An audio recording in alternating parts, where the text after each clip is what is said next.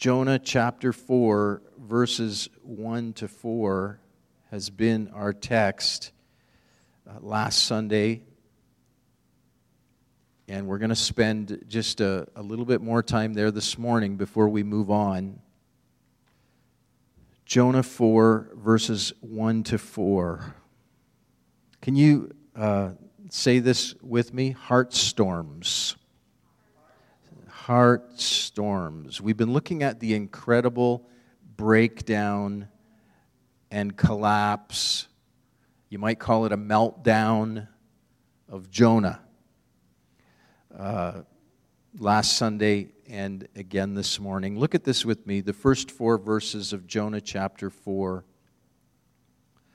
But what God did was so terrible to Jonah that he burned with anger. And he prayed to the Lord and said, O Lord, Yahweh, Yahweh. He uses the name Yahweh. He, that, that name of the Lord has not been used since chapter 2. He uses it again here. O Lord, this, is this not what I spoke of when I was still in my homeland? That is why I fled with haste to Tarshish for I knew that you are a gracious and compassionate God, very patient and abounding in steadfast love. Notice this description of who God is and embrace it. You are gracious and compassionate God, very patient and abounding in steadfast love, and who also renounces plans for bringing disaster. Therefore, now, O Lord, please take my life from me, Jonah says. For to me, death is better than life. And the Lord God said in response, Is it good for you to burn with such anger, Jonah? So, last Sunday we were looking at the theological problem that Jonah was wrestling with, that Jonah was having. However, it's not the end of the story there. This truth, this theological struggle that he was having, is not an absolute end in and of itself. There's something deeper going on here with Jonah. We are about here about more than just merely theological problem solving. We want to do more than that as we dig into the Word and into this story. As important as it is to have good, rigorous, and robust, life giving theology, and it is important. But our purpose as we spend time together in this story is not theological problem solving. King Jesus desires to go deeper than that with us in this story. He desires to engage our hearts, which is usually the heart of the problem. As Isaiah puts it in 29, verse 13, of his message. A good theology saves no one. The wandering heart that is far and away from being in Messiah must be dealt with. And this was the root of the matter for Jonah. Jonah had a heart problem. Jonah's great anger shows us that he was not merely perplexed by a theological conundrum. It was more than that going on with him. There was a heart problem. Let's look at that for a moment. When Jonah says he wants to die, verse 3 of our text, and God with remarkable gentleness, chastises him for his inordinate anger, asking, Jonah, have you any right to be angry here? I mean, really? And we see that Jonah's real problem was at the deepest level of his heart. Perhaps we could say that all theological problems really play themselves out not merely in our intellects, but in our commitments, in our attitudes, in our values, in our priorities, in our desires and dispositions, and our identities. That is, in our hearts. Because all of those things have to do with our heart. When Jonah says, in effect, without that, I have no desire to go on, he means that he has lost something that had replaced God as his primary joy and purpose and reason and love of his life. He has a relationship with God, but there's something else that Jonah valued more. And his explosive anger here that we are witnessing shows us that he is willing to discard his relationship with God if he does not get this thing his way. You see, beloved, when we say to God, when you say to God and I say to God, I won't serve you, God, if you don't give me X, whatever X may be. When we say that to God in our hearts, then X is our true bottom line, our highest love our real God, the thing you most trust and rest in. X can be anything a certain possession, a relationship, a certain outcome. You fill in the blank. X can be anything.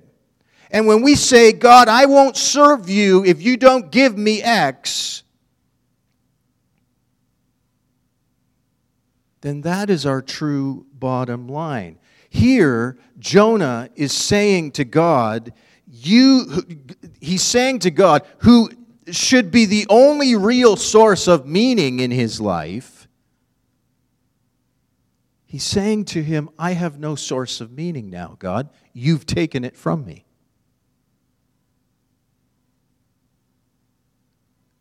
What was it for Jonah? Nineveh's repentance was pleasing to God, but it was threatening to Israel's national interests as far as Jonah was concerned. The will of God and the political fortunes of Israel seemed to be diverging. Uh, one would have to be chosen, and Jonah leaves no doubt as to which of those two concerns was more important to him and which one he would choose. Of course, anyone who cared for his own country would have been anxious about Assyria's survival, as we've looked at last week and in previous times studying this story. Assyria, as we've noted, was a terrorist state. Jonah, however, did not turn to God with his anxiety, trusting in him as so many of the psalm writers had done. Jonah doesn't do that. If he had to choose between the national security of his homeland of Israel and loyalty to God, well, he was ready to push God away.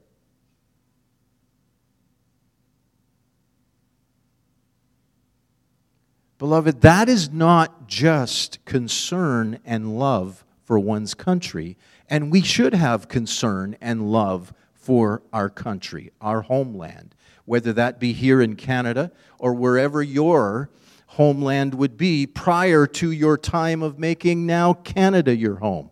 We should obviously have love and care and concern for our country. But for Jonah, that's not just what was going on here. He had more than just concern and love for one's country, he had deified his country. He had made it God. And that's nothing other than idolatry. Now, perhaps some of you are saying, well, come on, Pastor, don't be too hard on Jonah. Don't criticize him. Jonah was a good patriot. And I'm there. We should all be patriotic.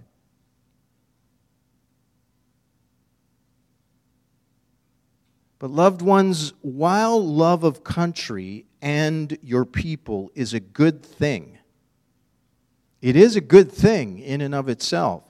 And God knows, as Canadians, we could certainly afford to be more expressly patriotic than we are. But even so, like any other love in our lives, it can become inordinate, out of place. If love for your country's interests leads you to exploit people,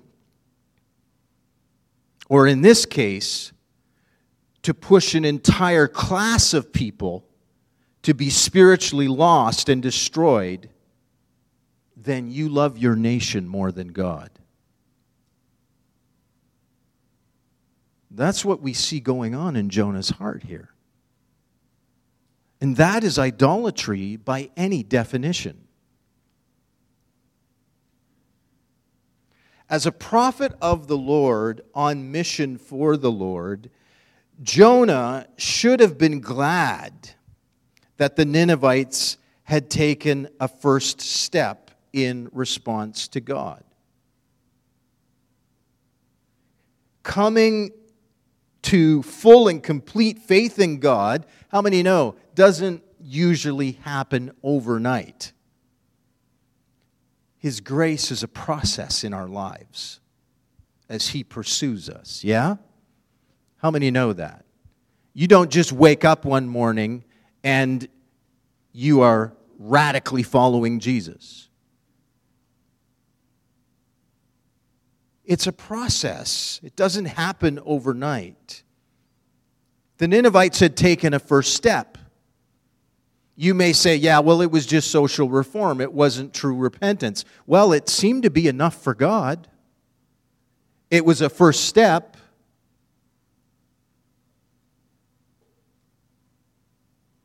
But Jonah was wrestling with this. The people of the city of Nineveh showed their willingness to repent, and Jonah should have been prepared to help them continue in that journey by making disciples, teaching them the character of this new God, the Lord, and what it means to now be in covenant relationship with Him. What does that look like in our lives? How are we to be growing in this?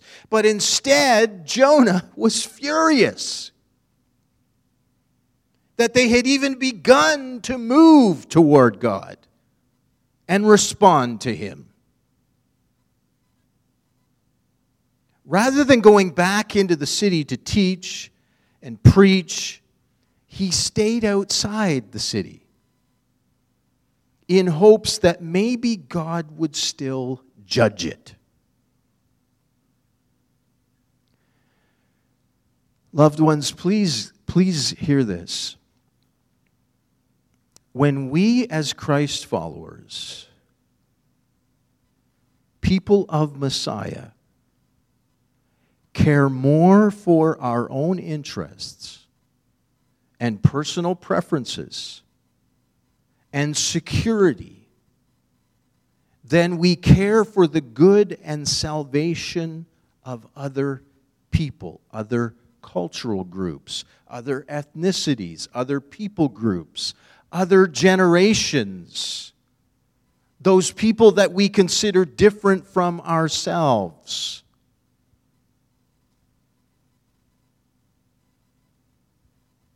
When we care more for our own interests and preferences and security than we do for these ones, we are sinning like Jonah. We are not being the people of God we are called to be.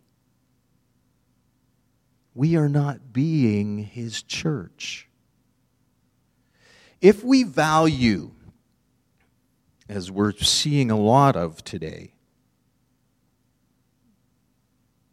if we value the national charter of rights and freedoms, the economic and military flourishing of our country over the image of God in our fellow humankind. Because we live next door to someone who has the image of God on their lives. You realize that, don't you? Yeah, but they don't they don't know Jesus. They're heathens. It doesn't matter. They were created in God's image.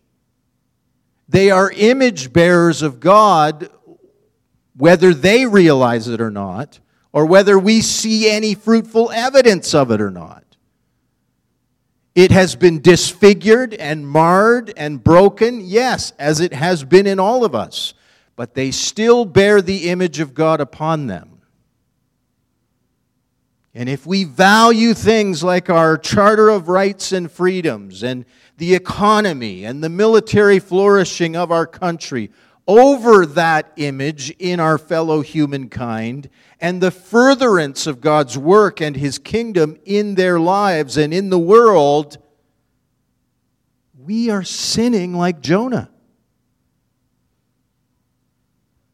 Our identity and sense of significance is thereby more rooted. If this is our posture, our identity and our sense of significance is more rooted in our rights, in our ethnicity, in our nationality, than in being saved sinners, new creation children of God, citizens of His kingdom, people of the Holy Spirit, people of God. Our identity as Christ followers is in Christ. Nothing else and no one else. And so that identity ought to be our driver in how we live and the attitudes we keep and the outlook we have and our worldview as we looked at last week. Jonah's rightful love for his country and people and for himself had become excessively inordinate, too great. It was rivaling God. Rightful and appropriate racial pride had become for him racism rightful and appropriate national pride and patriotism had become for Jonah nationalism and imperialism. And human history has shown this to be true again and again and again.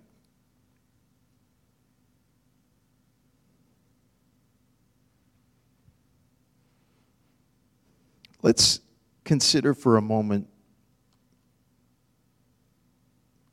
the misuse of the Bible. Will you do that with me? When Jonah begins to berate God here in our passage, notice that he quotes God's own words to him. They're taken from Exodus 34, verses 6 and 7, where God reveals himself to Moses, if you remember that story, and says to Moses, He is compassionate and gracious, and that He forgives wickedness. Jonah here sets God against God, or he attempts to. And he does it all to justify himself. He reads the Bible selectively. Uh oh.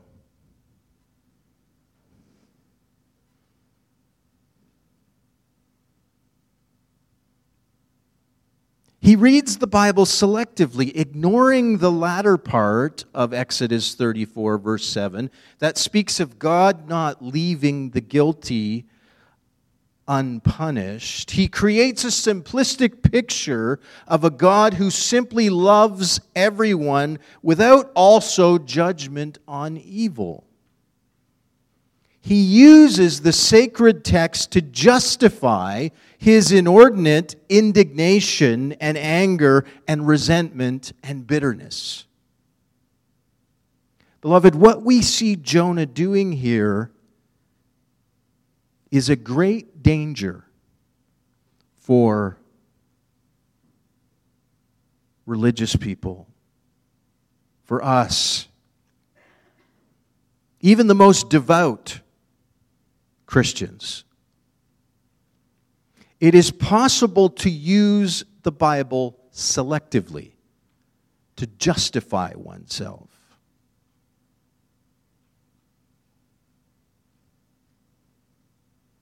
A couple of examples may be those who dissect Scripture to set it against Scripture in a way that undermines the Bible's authority so that we don't have to obey it.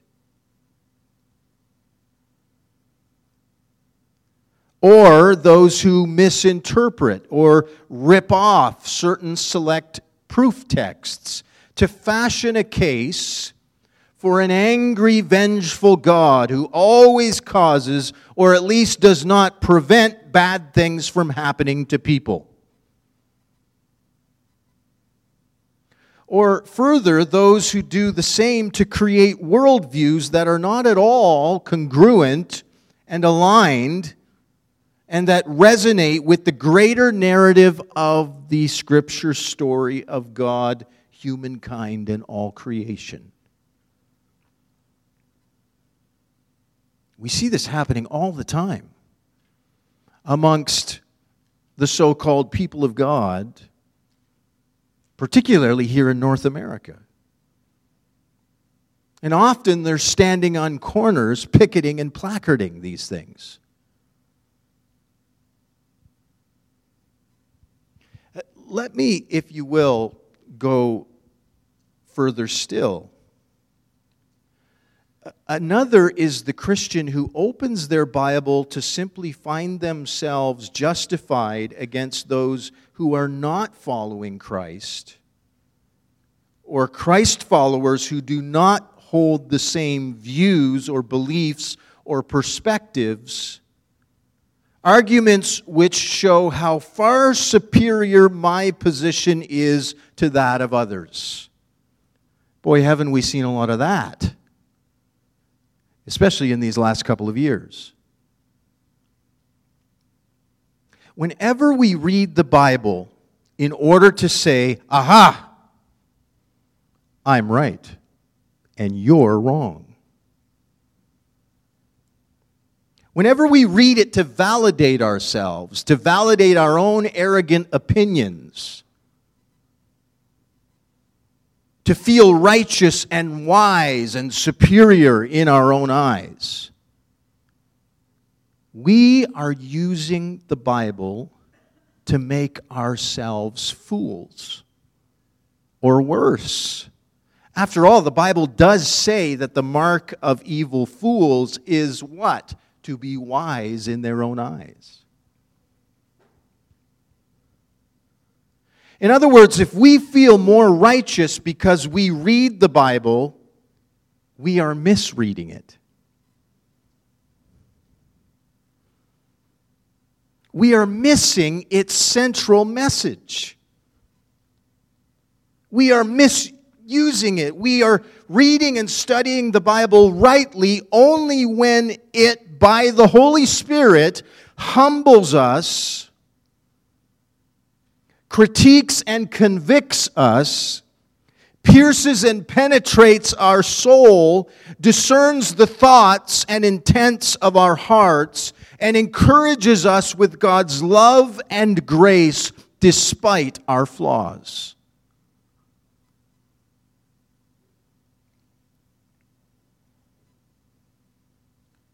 Because we not only read the Bible, but the Word of God reads us. Yeah? What the Bible teaches us about ourselves is all to the effect that we are not righteous in and of ourselves, that we have no means of justifying ourselves, that we have no right to condemn others and be in the right against them, and that only a gracious act of God can save us. Hello?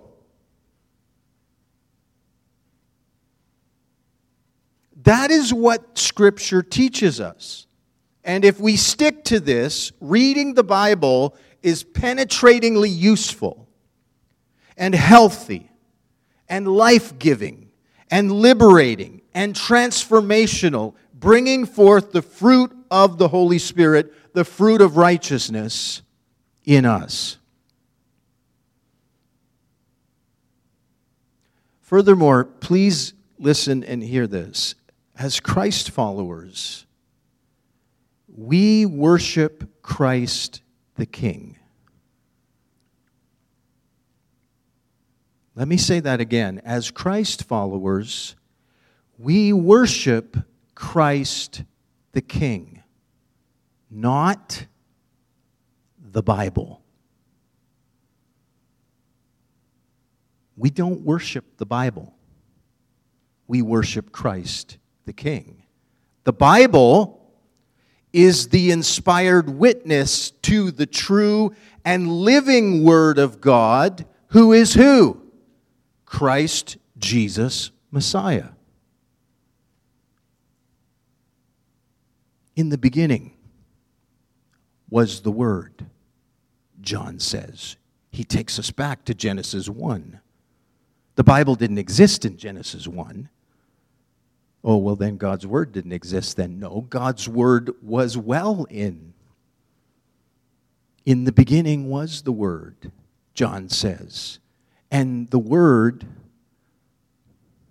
was with God, and the Word was God, and the Word became flesh and dwelt among us. We worship Christ, the living Word. We don't worship the Bible.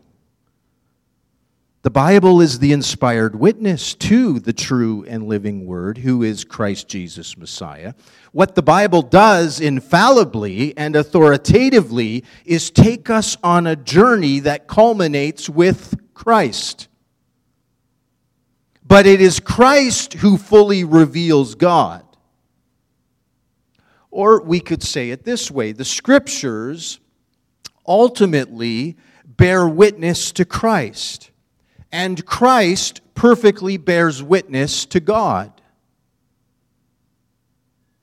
While we are studying the Bible to find out what God is like, and so we should, the Bible and the Holy Spirit are all the while resolutely and respectively pointing us to the illuminating Christ Jesus. The full revelation of God, how many know this? The full revelation of God could never be contained in a book. Hello? If that's your God, he's far too small.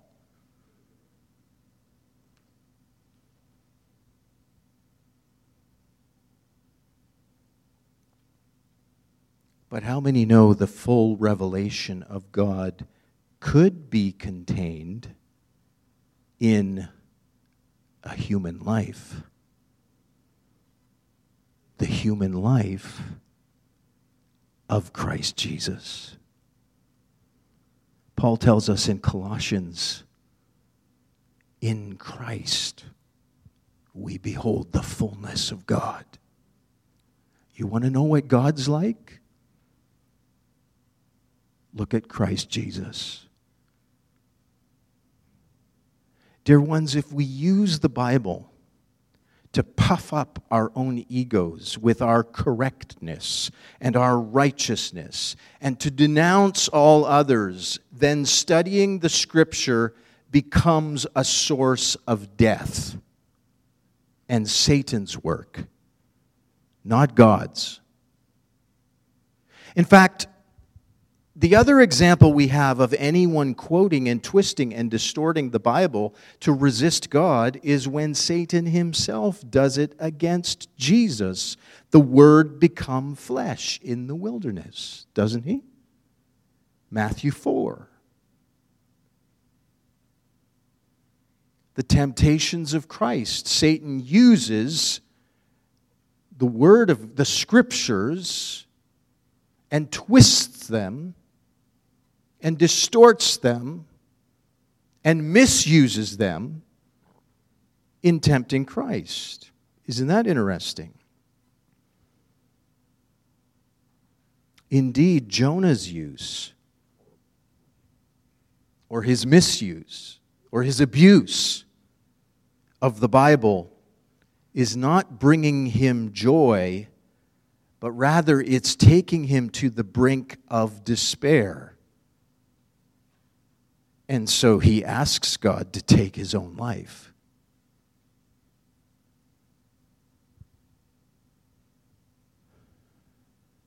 The misuse of the Bible. Now, one, reflect with me on one last aspect this morning. The problem of self righteousness. In hindsight, there was a clue given to us of Jonah's future meltdown with his prayer that took place in the great fish that swallowed him. Jonah had fled in the first place because he thought God was going to be merciful to Israel's enemies, and therefore, in his own view, God was going to be unjust. And then in chapter 2, Jonah was confronted with the reality that he himself needed mercy and had no hope if God was completely fair with him and gave him only what he deserved, just as Jonah was expecting God to do with the Ninevites give them what they only deserve. So, in the belly of the fish, Jonah received a deeper understanding of his own need of grace. However, at the very end of his prayer in the great fish, he says these words, chapter 2, verse 8. He says, Those who cling to idols forfeit God's love. And while this statement in itself is true, this is really Jonah's own self righteous ego speaking here. He speaks the truth, but it's his ego that's speaking it. Jonah had seen some of his own need for grace, but there was still some pride left.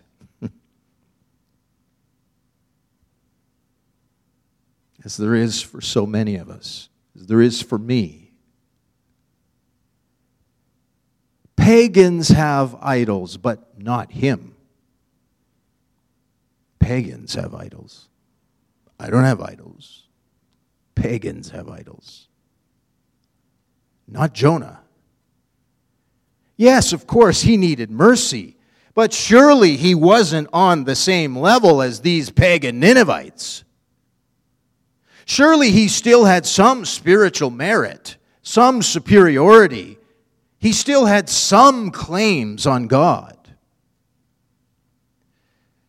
The social psychologist Jonathan Haidt, in his book, The Righteous Mind, Why Good People Are Divided by Politics and Religion, concludes from his research that self righteousness is the normal human condition. Isn't that interesting?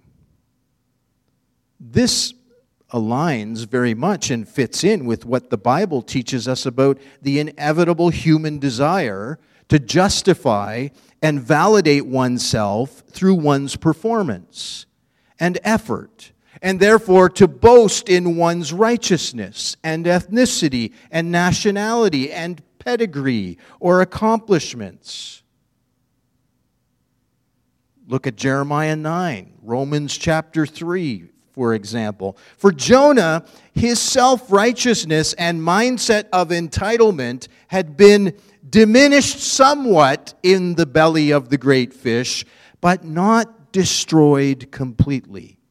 He cried, Salvation comes only from the Lord. Yet also, in effect, but I'm not like those awful pagans. And, and that is why he was still susceptible to the spiritual breakdown and meltdown and crash and burn heart storm that we are seeing here, that is occurring with him after God shows Nineveh mercy. He still felt to some degree that mercy had to be earned. Mercy had to be deserved. And they, those filthy Ninevites, certainly hadn't earned it. And they definitely didn't deserve it.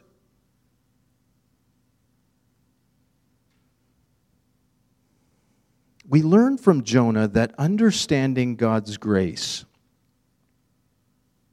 and being changed by God's grace always requires a process a long, obedient, patient journey with successive stages. It, it, cannot happen in a single cathartic or catastrophic experience, like being swallowed by a fish, for instance. That one instance cannot bring a full understanding of God's grace. For Jonah, it didn't, nor will it for us. We're on a journey, a journey of grace. All is grace, understanding God's grace.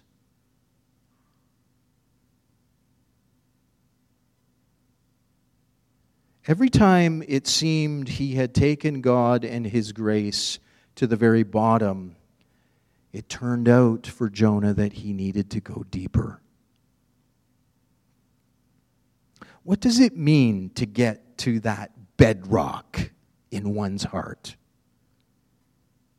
If you say, I'll obey you, Lord, if you give me that, or you do this, then that is the non negotiable. And God is nothing more than just a means to an end.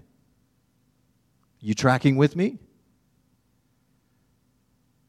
That, whatever it is, is the real bedrock from our perspective. It is more foundational to us and our happiness than God is.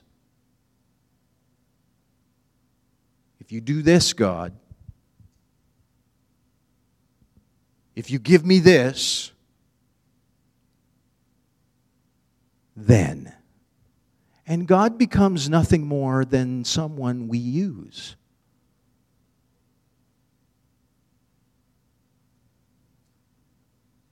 Beloved, as long as there is something more important than God in my heart, in your heart, you and I will be like Jonah, both fragile in our egos and self righteous. Whatever it is, it will create pride. It will, it, it, it, will create an inclination to look down upon those who do not have it, whatever it is. It will also create fear and insecurity. It's the basis for your happiness. So, therefore, if anything threatens it, you will be overwhelmed with anger and anxiety and despair. To reach heart bedrock with God's grace is to recognize all the ways that we make good things in and of themselves, good things, but we make them into idols that we bow down to and worship in ways of saving ourselves. It is to instead finally recognize that we live wholly and completely and entirely by God's grace alone. Every breath I breathe is grace. Every step I take is grace. Grace is all around me. All is grace.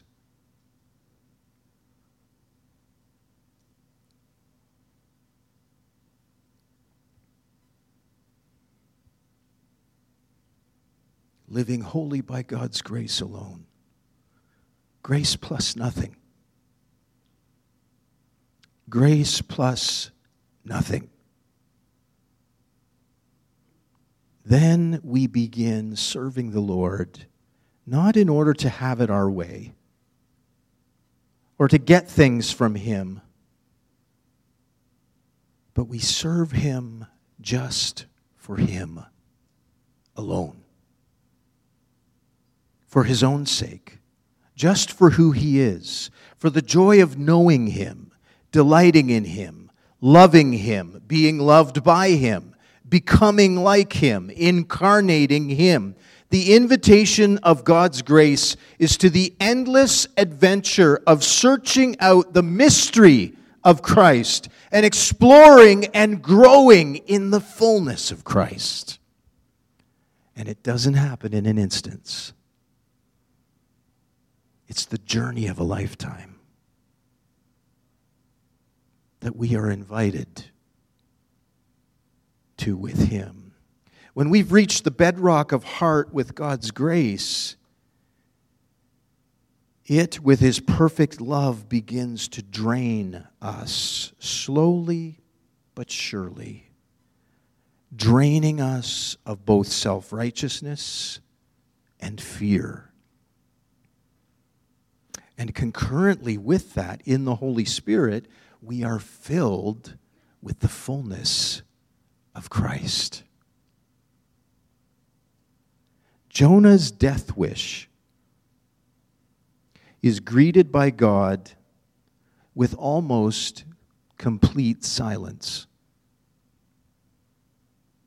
God quietly and gently rebukes Jonah, and he does it with the briefest question. Just three words, actually, in the Hebrew language more words in our English translation, but just three words in the Hebrew language. the briefest question Jonah, is it good for you to burn with such anger? Anger is not wrong in and of itself. If you love something and it's threatened or harmed or endangered, anger would be the proper, appropriate response. But such anger,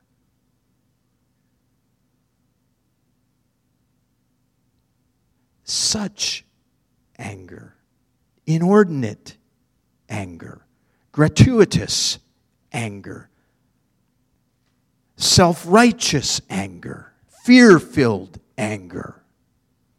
That is a sign that the thing that Jonah loves is a counterfeit God. He is inordinately committed to his culture and his ethnicity and his nation above God. And God will not have it. So it is we see Jonah's meltdown, his heart storm, his collapse, his breakdown. God will have to deal with Jonah's idolatry if Jonah is ever to get the infinite peace of resting in God's grace alone the place that we are all meant to live. Heart storms. Perhaps you're in one too right now. Your image of God is being challenged. It is an image of your own creation, a golden calf God that you fashioned yourself from the offerings of your own emotional and religious and self righteous and egocentric jewelry. It has its footings in unsound theology, in a low and in a small vision of God. And God perhaps even in these days that we have been walking through, is seeking to dismantle that image, to deconstruct it, to demolish your illusions of Him. In order to transform you by His Spirit in the renewal of your mind, changing the way you think about Him about His grace, about His nature, about His ways. God, in this way, is always passionately pursuing us. We don't find Him, He finds us. That's the good news. Our ego would like to declare we found Him but He finds us.